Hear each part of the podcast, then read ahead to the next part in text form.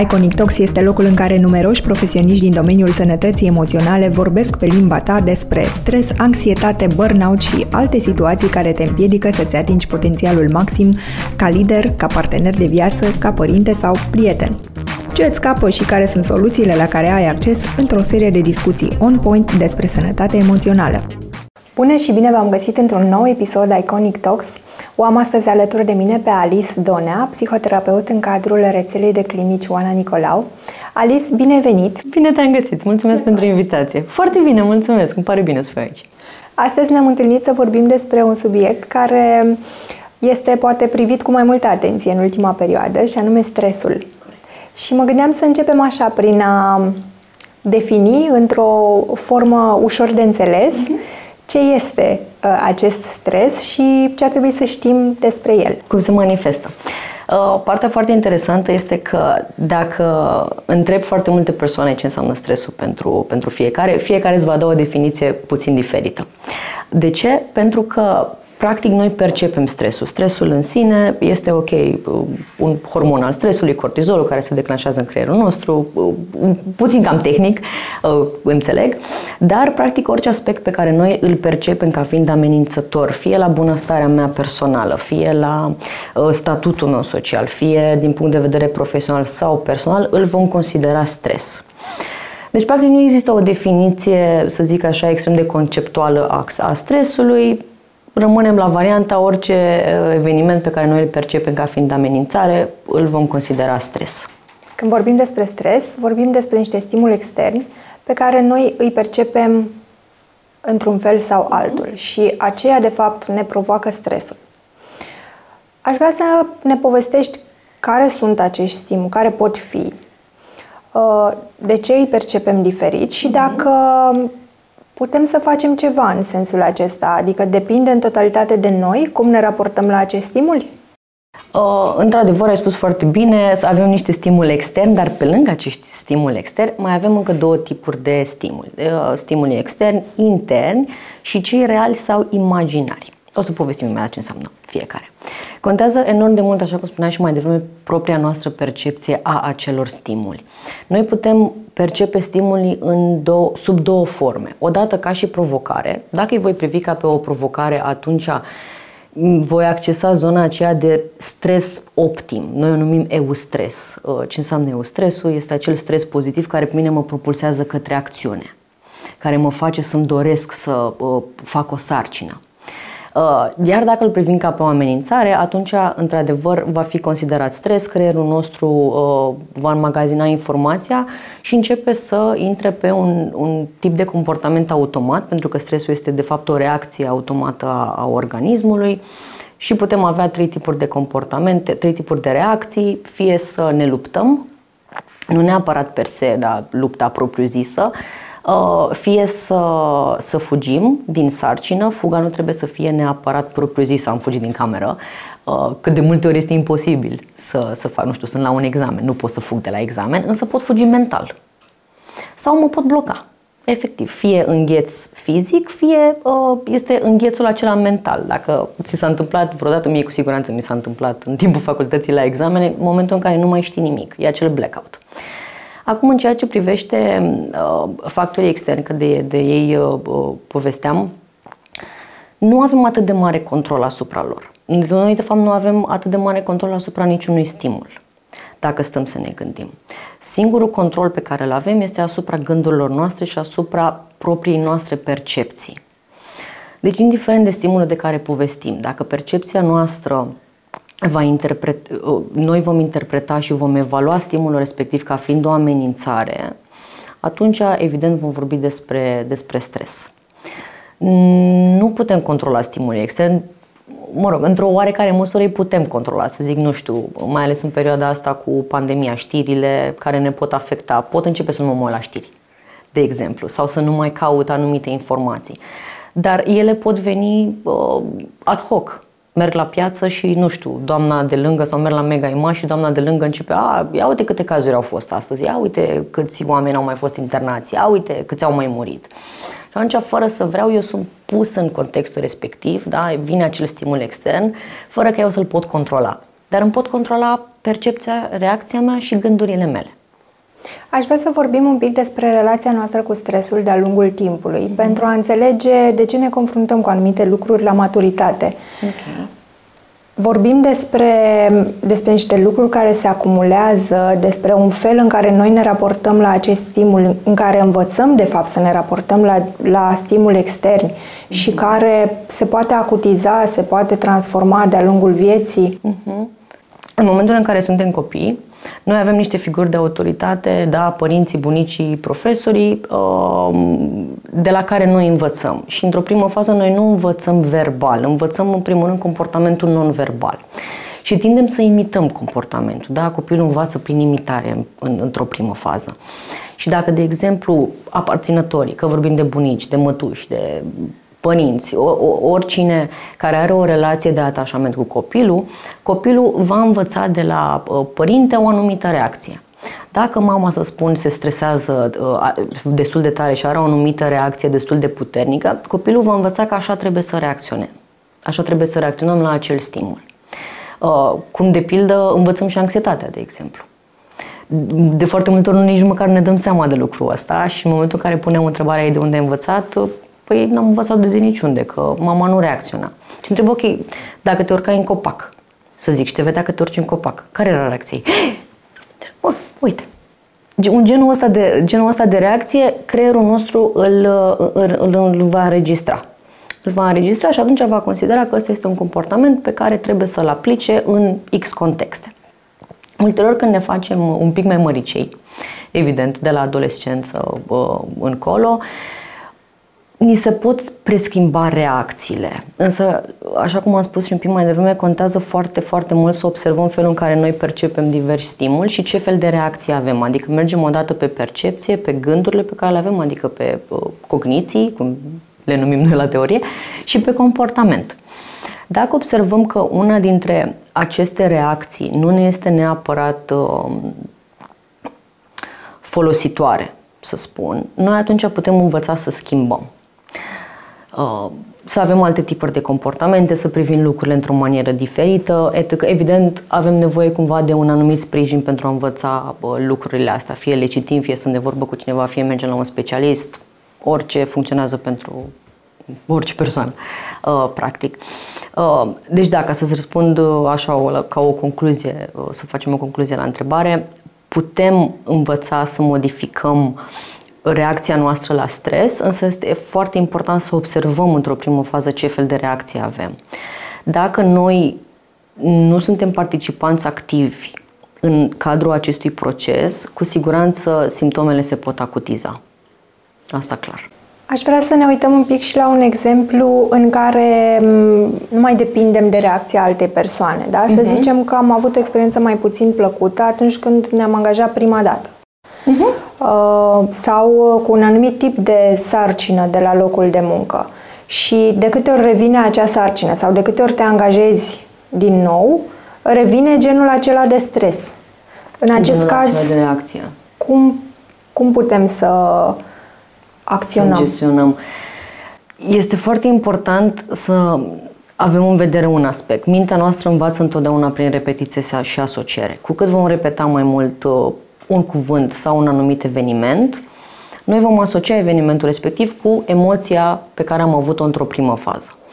Uh, dacă, să spun în, în exemplu pe care tu mi l-ai dat, uh, avem primul interviu care poate nu a fost atât de nu știu, de potrivit. Poate nu a fost atât de, de uh, bun. Sau poate chiar în primul loc de muncă, în, primul în care loc de nu, muncă. nu a fost o experiență ok. Uh-huh, să zicem că a fost o experiență uh, negativă pentru persoana respectivă. Se poate crea această asociere, dar cam slabe șansele. Poate să se instaleze un soi de teamă drept, dar nu vorbim de o, o, o frică, nu știu, o fobie da? de o, o teamă extrem de puternică, astfel încât pe mine să mă facă să nu mai doresc să mă mai duc niciodată la uh, vreun interviu sau să fiu de fiecare dată panicat în momentul în care urmează un astfel de eveniment. Dacă uh, cu toate astea s-a produs genul ăsta de asociere da? și am asociat uh, interviul sau primul loc de muncă cu ceva negativ, ce pot face eu este la fel să-mi schimb percepția pe care o am asupra, asupra evenimentului. Să stau un pic, să mă observ și să zic, ok, ce s-a întâmplat um, în situația anterioară? M-am stresat, poate, uh, nu știu, intervievatorul nu a fost atât de drăguț pe cât am crezut eu, poate am fost certat, poate am fost criticat, poate am fost judecat, etc., etc.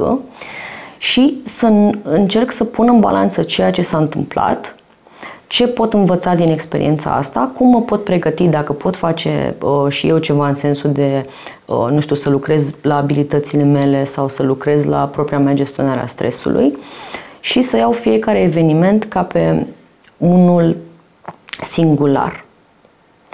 Da, șansele ca uh, evenimentul să se repete, poate că sunt destul de mari, dar vezi, folosim poate. Nu știm dacă se va repeta. Da. Și atunci să încercăm să facem această diferențiere între ce s-a întâmplat în trecut, care au fost evenimentele care pe mine poate m-au marcat într-un fel sau altul și ce pot face eu astfel încât să pot gestiona situația în cazul în care acel eveniment se mai întâmplă. Ok, dacă resimt critică judecată, nu știu, sau sunt certat, sau sunt apostrofat, sau etc. Ce pot face pentru a mă proteja? Cum pot uh, să rămân ancorat în prezent astfel încât să nu... Mintea noastră face foarte multe scenarii. Și, cum spuneam, tinde să asocieze. Dacă eu aud un cuvânt îndeajuns de mult și îmi creează o emoție negativă, nu știu, o, o critică sau ceva ce percep eu ca fiind critică, dacă o aud a treia, a patra oară, șansele să-mi producă acea emoție deja va fi instant. Că devine automatism, se creează așa, imediat.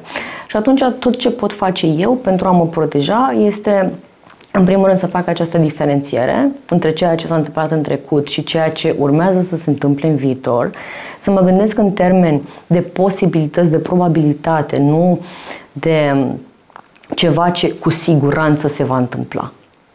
Dacă uh, este o persoană care mm, crede că uh, evenimentul se va întâmpla identic, atunci poate într-adevăr vorbim de, de o persoană care uh, are simțit foarte mult stres, care poate se confruntă și cu un soi de anxietate și atunci e foarte important pe lângă această ancorare în prezent, pe lângă încrederea pe care eu o am în abilitățile mele și să uh, văd cum îmi pot gestiona propria percepție a evenimentului. Când vorbim de stres, știu că sunt mai multe tipuri de stres. Mm. Când este momentul să ne îngrijorăm și să ne dăm seama că ar trebui să facem ceva? Uh, într-adevăr, avem două tipuri de stres. Primul stres, uh, stresul acut, care este stresul zilnic, uh, pe care îl experimentăm cu toții din, uh, din păcate. Uh, și avem al doilea tip de stres, stresul uh, cronic. Ar trebui să înceapă să ne îngrijoreze în momentul în care observăm anumite simptome. Uh, cum ar fi iritabilitate crescută, uh, oboseală, uh, lipsa interesului pentru activități care înainte îți produceau plăcere, uh, oboseală psihică, uh, poate un risc crescut uh, vorbim și de simptomatologia uh, fizică. Nu știu, încep să am dureri de cap, mă doare stomacul, mănânc prea mult, mănânc prea puțin, consum prea mult alcool, uh, fumez mai mult, ne, dacă avem toate aceste simptome, înseamnă că ar trebui să, să cerem ajutorul unui specialist, la fel și cu somnul. Uite, insomnia este unul dintre primele, primele semne, pentru că atunci când ești stresat, îți este foarte greu să dormi. Evident, pentru că creierul nu se poate relaxa. Nu poate intra în, în starea de relaxare astfel încât să doarmă. De ce? Pentru că are cele trei tipuri de răspunsuri de care povesteam un pic mai devreme. Este încă în, în, într-o luptă, să zic, este încă în apărare. Și atunci creierul nu poate declanșa sistemele care sunt responsabile pentru relaxare, pentru somn. Și atunci, dacă există uh, această simptomatologie sau unele din, dintre aceste simptome, nu trebuie neapărat să fie toate, atunci poate ar fi indicat să începem să facem ceva în privința asta. Să vedem cum îl putem gestiona. Pentru deci că... ar fi lipsa somnului? Poftim? Lipsa somnului, un prim semnal? Uh, da, ar fi unul dintre... Sau somnul foarte sacadat. Deci avem fie insomnie, da, în momentul în care mă pun în pat și peste trei ore eu încă n-am reușit să dorm, mă observ uitându-mă pe pereți. Um, fie somnul sacadat, mă trezesc, iar adorm, iar, iar ațipesc, iar mă trezesc, iar... Da? Tipul ăsta de, de somn sau faptul că mai sunt persoane care se trezesc la aceeași oră în fiecare zi, dar nu au un somn odihnitor Adică este un somn agitat, multe coșmaruri uh, și se trezesc mai obosiți decât, uh, decât, decât s-au culcat, chiar dacă au dormit cele 8 ore. Deci asta toate sunt semne ale, ale unui, unui stres. Dacă ar fi să facem așa o paralelă cu contextul organizațional, până acum am vorbit de individ, un HR sau un manager uh, al unei echipe mai mici, poate un antreprenor, când ar trebui să, să se îngrijoreze, care sunt semnele pe care ar trebui să le observe legat de echipa sa sau de mai mulți angajații unei companii? Uh-huh. Evident, păstrăm toate acele simptome de care am povestit și mai devreme, da, dacă vedem iritabilitate crescută la un anumit membru al echipei, dacă începe să scadă performanța și to- toate lucrurile astea nu țin de ceva ce se întâmplă la, la, la job efectiv, nu știu, nu mai avem mijloacele tehnice sau am schimbat tool și atunci oamenilor le este, nu știu, au nevoie un pic să se adapteze la tool respectiv. Poate este cumva firesc ca performanța să nu fie atât de optimă cum era înainte uh, din cauza acestor modificări. Deci dacă nu există modificări uh, la nivel ce țin de intern, cum am zis, tool programul schimbat, etc., atunci uh, se, se poate uita la, la simptomele ce sunt individuale și ce țin de, de individ. Da? Uh, iritabilitate crescută, scăderea performanței, scăderea motivației Uh, angajaților, faptul că nu se mai implică în proiecte, faptul că, uh, nu știu, poate, chiar dacă înainte își respectau deadline-urile, acum le este foarte greu să, să respecte deadline-urile. Uite, aș vrea să ne uităm acum mai atent înspre manager, pentru că vorbim despre stres și poate o situație de genul acesta poate să fie stresantă și pentru el. Întrucât este posibil, dacă este antreprenor, sigur, el este cel care ia deciziile și care coordonează întreaga activitate, dar sunt companii în care există și middle manageri, uh-huh. în care și el are un șef și trebuie să raporteze un anumit nivel de performanță. Iar faptul că echipa lui nu performează ar putea să fie pentru el ca angajat un factor de stres. În acest context, managerul cum să perceapă acest factor de stres și anume faptul că echipa lui nu performează așa cum și-ar dori și ce să facă pentru a-l evita și pentru a evita, nu știu, un, pentru a evita răspunsuri sau reacții pe care reacții care vin din emoție mai mult decât din decât din rațiune. Din rațiune, da. Uh, să se observe în primul rând și el este om, dincolo de rolul pe care îl are și așa cum ai spus și tu foarte bine, are acest rol de a manageria cumva echipa, dar și el la rândul lui este în poziția de angajat care trebuie să raporteze, etc. etc. Aș merge foarte mult și pe structură și pe disciplină, atât în sensul personal cât și uh, ca și rolul de manager și toate lucrurile astea să le discute cu membrii echipei. Iar ne întoarcem la comunicare, iar ne întoarcem la colaborare. Da? Nu competiție, nu critică, nu judecată, pentru că nu a ajutat niciodată pe nimeni și știm lucrul ăsta. Uh, dacă mergem pe pedepsă, îi vom inocula omului frica, nici de cum motivația, nici de cum uh, uh, iubirea pentru job sau o performanță ridicată implicit. Și atunci aș merge pe partea asta de, în primul rând, să aibă o întâlnire cu toți membrii echipei într-o primă fază și uh, să întrebe, hei, hai să vedem care sunt obiectivele, cum v-ați descurcat so far, uh, ce probleme ați întâmpinat, de ce ați avea nevoie într-o primă fază. După care poate cumva să aibă um, o întâlnire și cu fiecare membru al echipei în sine. Uh, mai ales în perioada asta de, de pandemie în care lucrăm de acasă, să se asigure că fiecare membru, pentru că întâlnirile sunt pe Zoom, să se asigure că fiecare membru al echipei participă activ la discuție că are camera pornită, că participă activ la discuție, da? Pentru că este foarte important ca niciun membru al echipei să nu fie lăsat uh, pe din afară. Din partea companiei, este binevenit uh, un ajutor extern? Este foarte binevenit un ajutor extern.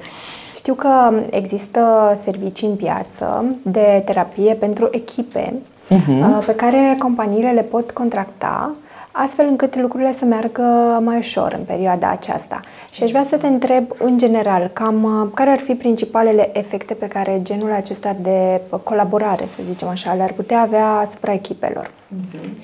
Uh, perioada asta a avut și multe beneficii, pe lângă toate lucrurile uh, mai puțin pozitive de care am povestit. Uh, unul a fost accesul acesta extrem de facil la servicii uh, ce țin uh, de zona de mental health, de exemplu. Companiile uh, și managerii au observat că în perioada asta este foarte important să mergem pe, pe zona de mental health, da? să avem grijă de sănătatea mentală a angajaților și de sănătatea lor fizică, psihică, pentru că doar atunci vom, vom avea un climat organizațional sănătos, atât timp cât și membrii sunt și ei la rândul lor uh, sănătoși până la urmă. Și au început să apeleze la diverse uh, servicii, uh, de exemplu de terapie uh, și noi oferim uh, zona de webinarii uh, la companii, au fost extrem de binevenite, uh, sunt extrem de cerute, extrem de căutate, pentru că este o ocazie pentru oameni să deprindă anumite abilități, anumite informații. Da? Se țin fel și fel de webinarii pe, nu știu, cum să învățăm să comunicăm mai eficient, cum să cerem ajutorul, cum uh, ne afectează, nu știu, burnout-ul, să zic. Da? Uh, cum putem gestiona stresul mai bine, adică învață fel și fel de abilități care uh, sunt extrem de eficiente pentru, pentru ei la nivel personal, evident, au angajatorii au înțeles și companiile au înțeles că un angajat sănătos și fericit va fi un angajat care va performa și va fi motivat. Alice, îți mulțumesc tare mult că și eu îți mulțumesc. ai venit astăzi și ne-ai împărtășit atât de multe lucruri interesante. Sper că și vouă v-au fost de folos uh, informațiile pe care le-ați primit astăzi. Noi ne întâlnim data viitoare alături de un alt expert în zona de terapie și uh, resurse umane, așa că stați cu ochii pe noi și până data viitoare nu uitați să fiți poate puțin mai atenți la voi și să vă dați timp să vă observați și de ce nu chiar să greșiți, pentru că altfel uh, se pare că nu putem să evoluăm. Dacă te-am convins să acorzi mai multă atenție sănătății tale emoționale, urmărește podcastul Iconic Talks în continuare pentru a descoperi cum poți face din tine o persoană pregătită pentru viitor și orientată spre succes. Urmărește-ne pe toate rețelele noastre sociale, dar și pe canalele de podcasting. Tu ești cea mai importantă resursă pe care o ai la dispoziție, iar aici vei afla cum o poți folosi în beneficiul tău.